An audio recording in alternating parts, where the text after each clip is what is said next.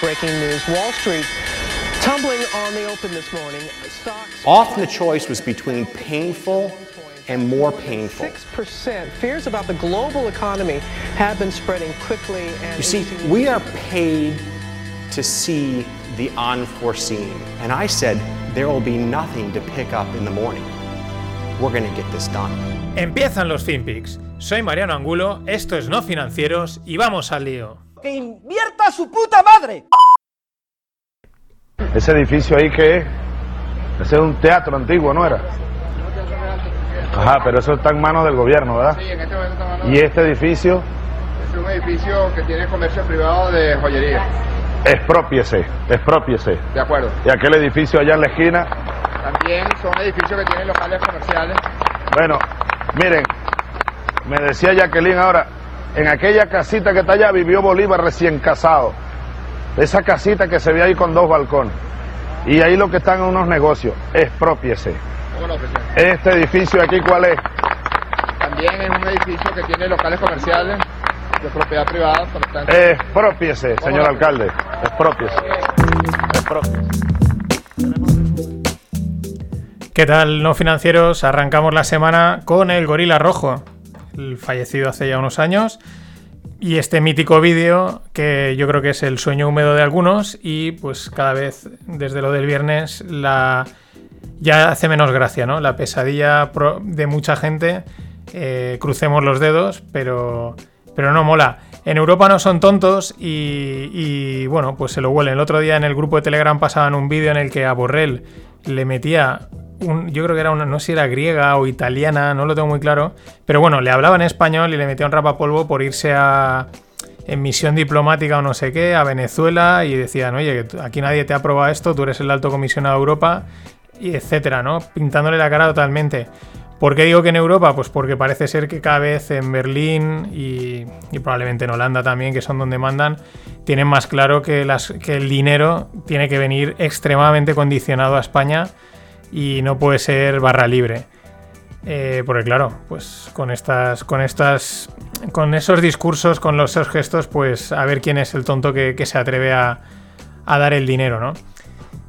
Y hablando de comunistas, es que como mola. ¿Os acordáis que, bueno, siempre ha habido polémica en la anterior campaña, que si los rusos habían ayudado a Trump a ganar, que si el Cambridge Analytica, las injerencias en las redes sociales, que si está en investigación, al final nada, ¿no?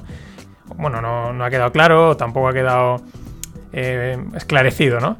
Y bueno, pues sale Putin y dice que él quiere trabajar con Biden, ya que hay valores en común entre los demócratas y los comunistas. Pero vaya Dios, es Vladimir Putin. O sea, aquí realmente a quién le está echando el capote. A Trump, ¿no? O sea, ya es, mira, no hace falta ni que lo investiguéis, ¿no? Porque decir esa frase, pues evidentemente yo creo que lo que hace es...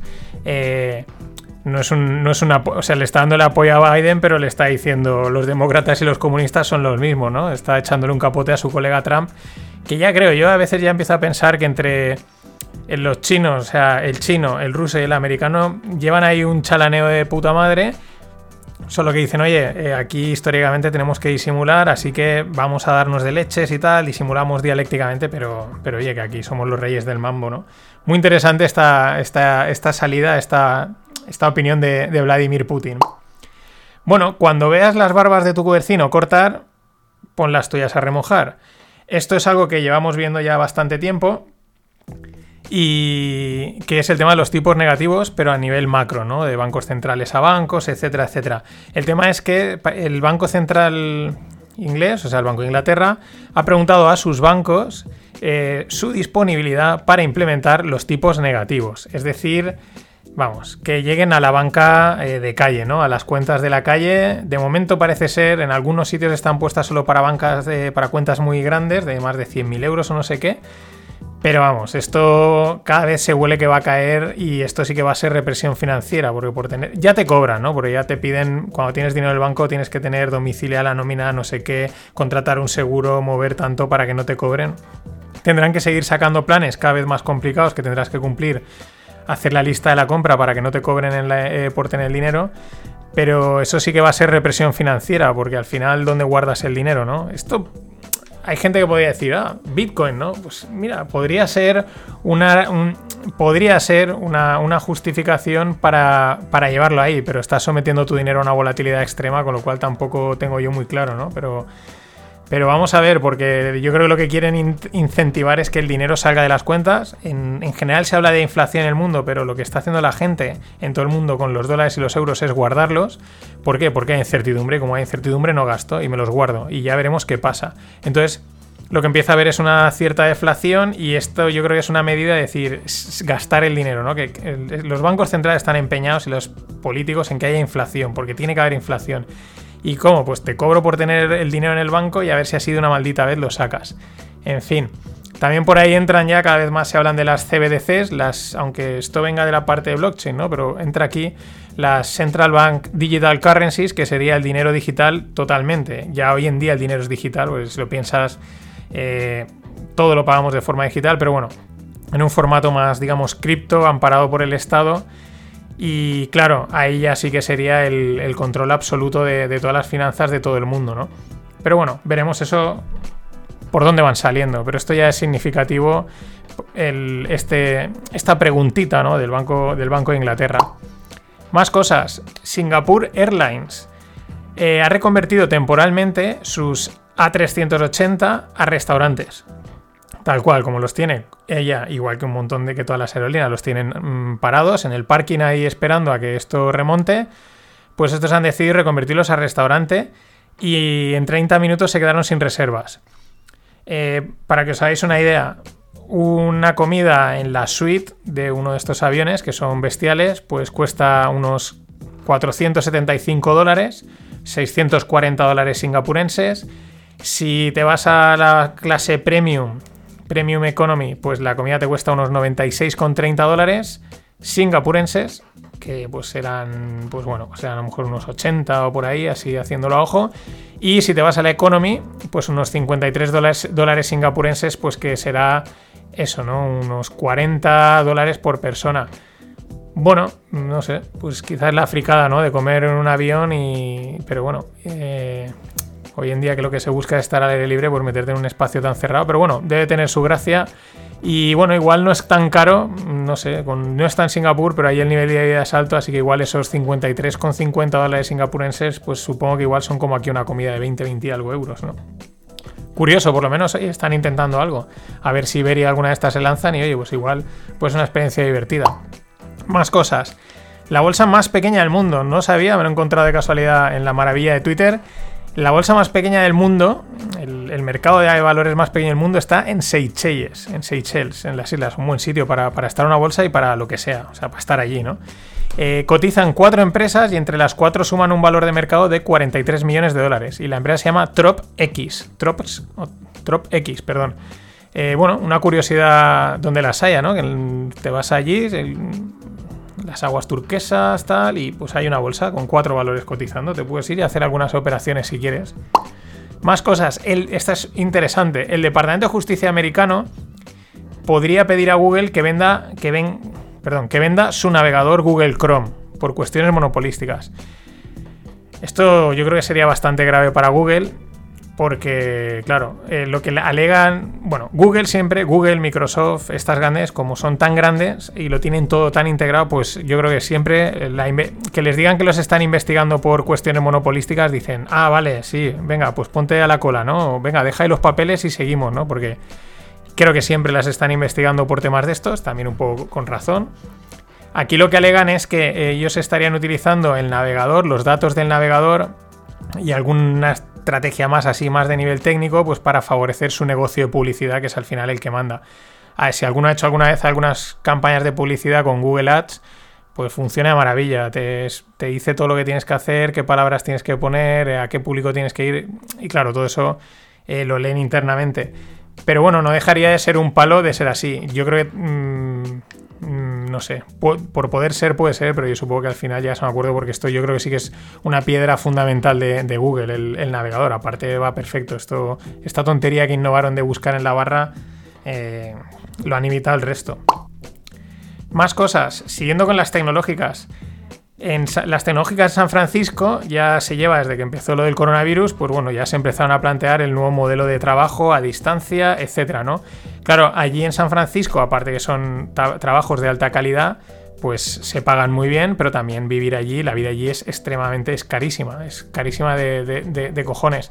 Entonces, una de las cosas que parece que ya están cuajando es que le están incentivando, están motivando o proponiéndole a sus empleados que se piren, que se vayan a vivir a ciudades o a pueblos más baratos y en contraprestación les van a recortar un 15% el salario, ¿no? Es como decir, bueno, ¿cómo te vas a ir? Yo creo que les sale rentable porque ya digo, creo que el nivel de vida en San Francisco, el coste de la vivienda es altísimo y el coste también en desplazamientos es altísimo y en cualquier otro lugar de Estados Unidos seguro que pueden vivir, no digo mucho más barato, pero bueno, probablemente les compense ese 15%. Aquí en España, pues bueno, ya sí eso, ¿no? Ya veremos. Primero hay que ver si... O sea, que aún yo creo que las empresas aún están en... Los mandamos... ¿Hacemos teletrabajo? No. Ahora por el COVID, pero sí o no, no lo sé. A mí es que no me viene bien. Bueno... Y bueno, pues ya veremos. Mientras el tiempo va pasando y se van perdiendo oportunidades. Porque al final esto también genera nuevas líneas de negocio y nuevas vías. Más cosas. Hablando del 15%. Una española, Iberdrola plantea despedir al 15% de su plantilla y quitar la luz gratis a los empleados. A mí me llama la atención porque en teoría es una de las empresas de las del IBEX de las que la cotización mejor está yendo, de las que salva, parece que de las que mejor va. Y bueno, pues yo creo que aprovecha, ¿no? Y dice, bueno, pues metemos aquí el tajo y oye, esto de que los empleados tengan la luz gratis, nada. Que son todo impuestos, ¿no? O lo que sea. Y por cierto, hablando del IBEX, hoy la bolsa ha ido muy bien en Estados Unidos, en Europa, en Alemania. O sea, los americanos están desatados, están tan desatados como Trump, excepto en España. En España seguimos en el pozo, vamos, ni con estas despega el IBEX. Bueno, mucha incertidumbre como siempre. Y vamos con las startups, ¿no? Un par de ronditas... Y bueno, dos más una rondas, porque la última os va a molar. De hecho, está una abierta. Y bueno, ahora os cuento. Ronda de 200.000 euros para Motoreto. ¿De qué va Motoreto? Pues Motoreto es una plataforma de vehículos de ocasión, ¿no? En la que yo más o menos lo veo como un directorio, ¿no? En el que, bueno, entras, pones las características del vehículo de ocasión que quieres y te busca en... O sea, hasta 3 concesionarios de tu zona o que cumplan esas características, pues te envían propuestas, ¿no? Un clásico directorio. Pero bueno, han entrado algunos inversores interesantes. Más cosas. Ronda de 5 millones para Impress. Impress, que hace ortodoncia invisible. Bueno, ellos lo que proponen se ve que es un modelo de ortodoncia más accesible, ¿no? La ortodoncia siempre es cara, pero más accesible a todo el mundo, pues un nuevo modelo. También a veces aquí yo creo que hay un poquito de marketing. Ronda de 5 millones, que no está nada mal. Aquí me llama la atención que últimamente estoy viendo muchas rondas en el sector de la salud, en el sector health tech, que se le podría decir, aunque esto... Sí, rondas de salud. De hecho, algún venture capital... partner, o sea, es decir, alguno de los que trabajan en los fondos de inversión de startups, pues lo mencionan, ¿no? Que es un sector que últimamente están mirando mucho. No sé si es por tendencia o porque el COVID les ha abierto ese campo, o yo creo que también estas empresas pues ahora están empezando un poco a ganar un poco más de notoriedad en general, ¿no? Independientemente del COVID, porque también me diré la ortodoncia o el otro día que hablábamos uno de las radiografías, pues poco les da igual que haya COVID o no, es lo mismo, ¿no?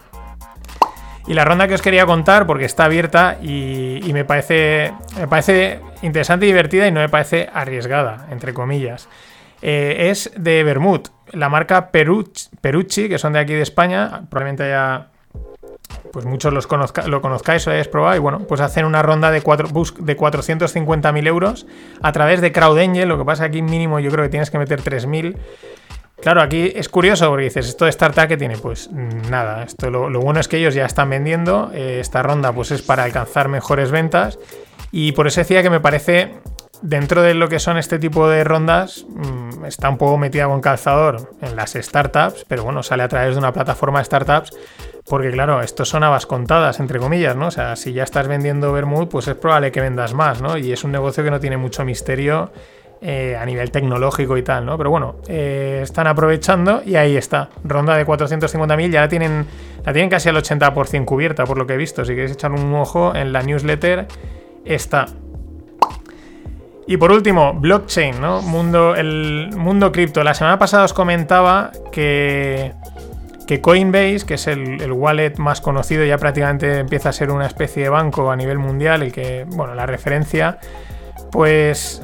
Que bueno, que en Silicon Valley lo que hay es que en general hay una corriente política, digamos, de demócrata, de izquierdas americana. Es como el establecido, ¿no? Lo que todos tienen que seguir y tienen que posicionarse mucho en los temas sociales y tal. Y el de Coinbase, el Brian Armstrong, dijo que él pasa, que él no quiere posicionarse políticamente en nada y que la idea, o sea, la filosofía que iba a transmitir su empresa es cero política, o sea, hacer negocio en lo suyo y arreando, ¿no? Y en consecuencia dijo, bueno, pero aquellos empleados que no estén de acuerdo con esto, que no se sientan cómodos, pues aquí tienen la puerta de salida con un paquete de compensación y tal. Bueno, pues 60 empleados se piran. Esto es flipante, esto solo pasa en los países en los que van sobrados de empleo y sabes que te piras y vas a tener trabajo, ¿no? Porque os imagináis en España que la gente... No, me voy porque es que mi jefe tiene unas ideas que no tocan, ¿no? O esta gente cuando llega aquí vaya al jefe y le diga, oye, aquí... En España, la empresa, ¿cuál es políticamente dónde se posiciona? El jefe irá, ¿dónde hay dinero? Pues ahí estamos. Nada más, gracias por estar ahí. Ah, por cierto, que veo la notita. Parece ser que BBVA es uno de los inversores de Coinbase. Qué listos son estos de BBVA. Saben posicionarse muy bien en el tema tecnológico. Ahora sí, hasta mañana. Breaking news, Wall Street. Tumbling on the open this morning. Stocks... Often the choice was between painful and more painful. 6%. Fears about the global economy have been spreading quickly. And you see, we are paid to see the unforeseen. And I said, there will be nothing to pick up in the morning. We're going to get this done. Empiezan los Finpicks. Soy Mariano Angulo, esto es No Financieros y vamos al lío. ¡Que invierta su puta madre!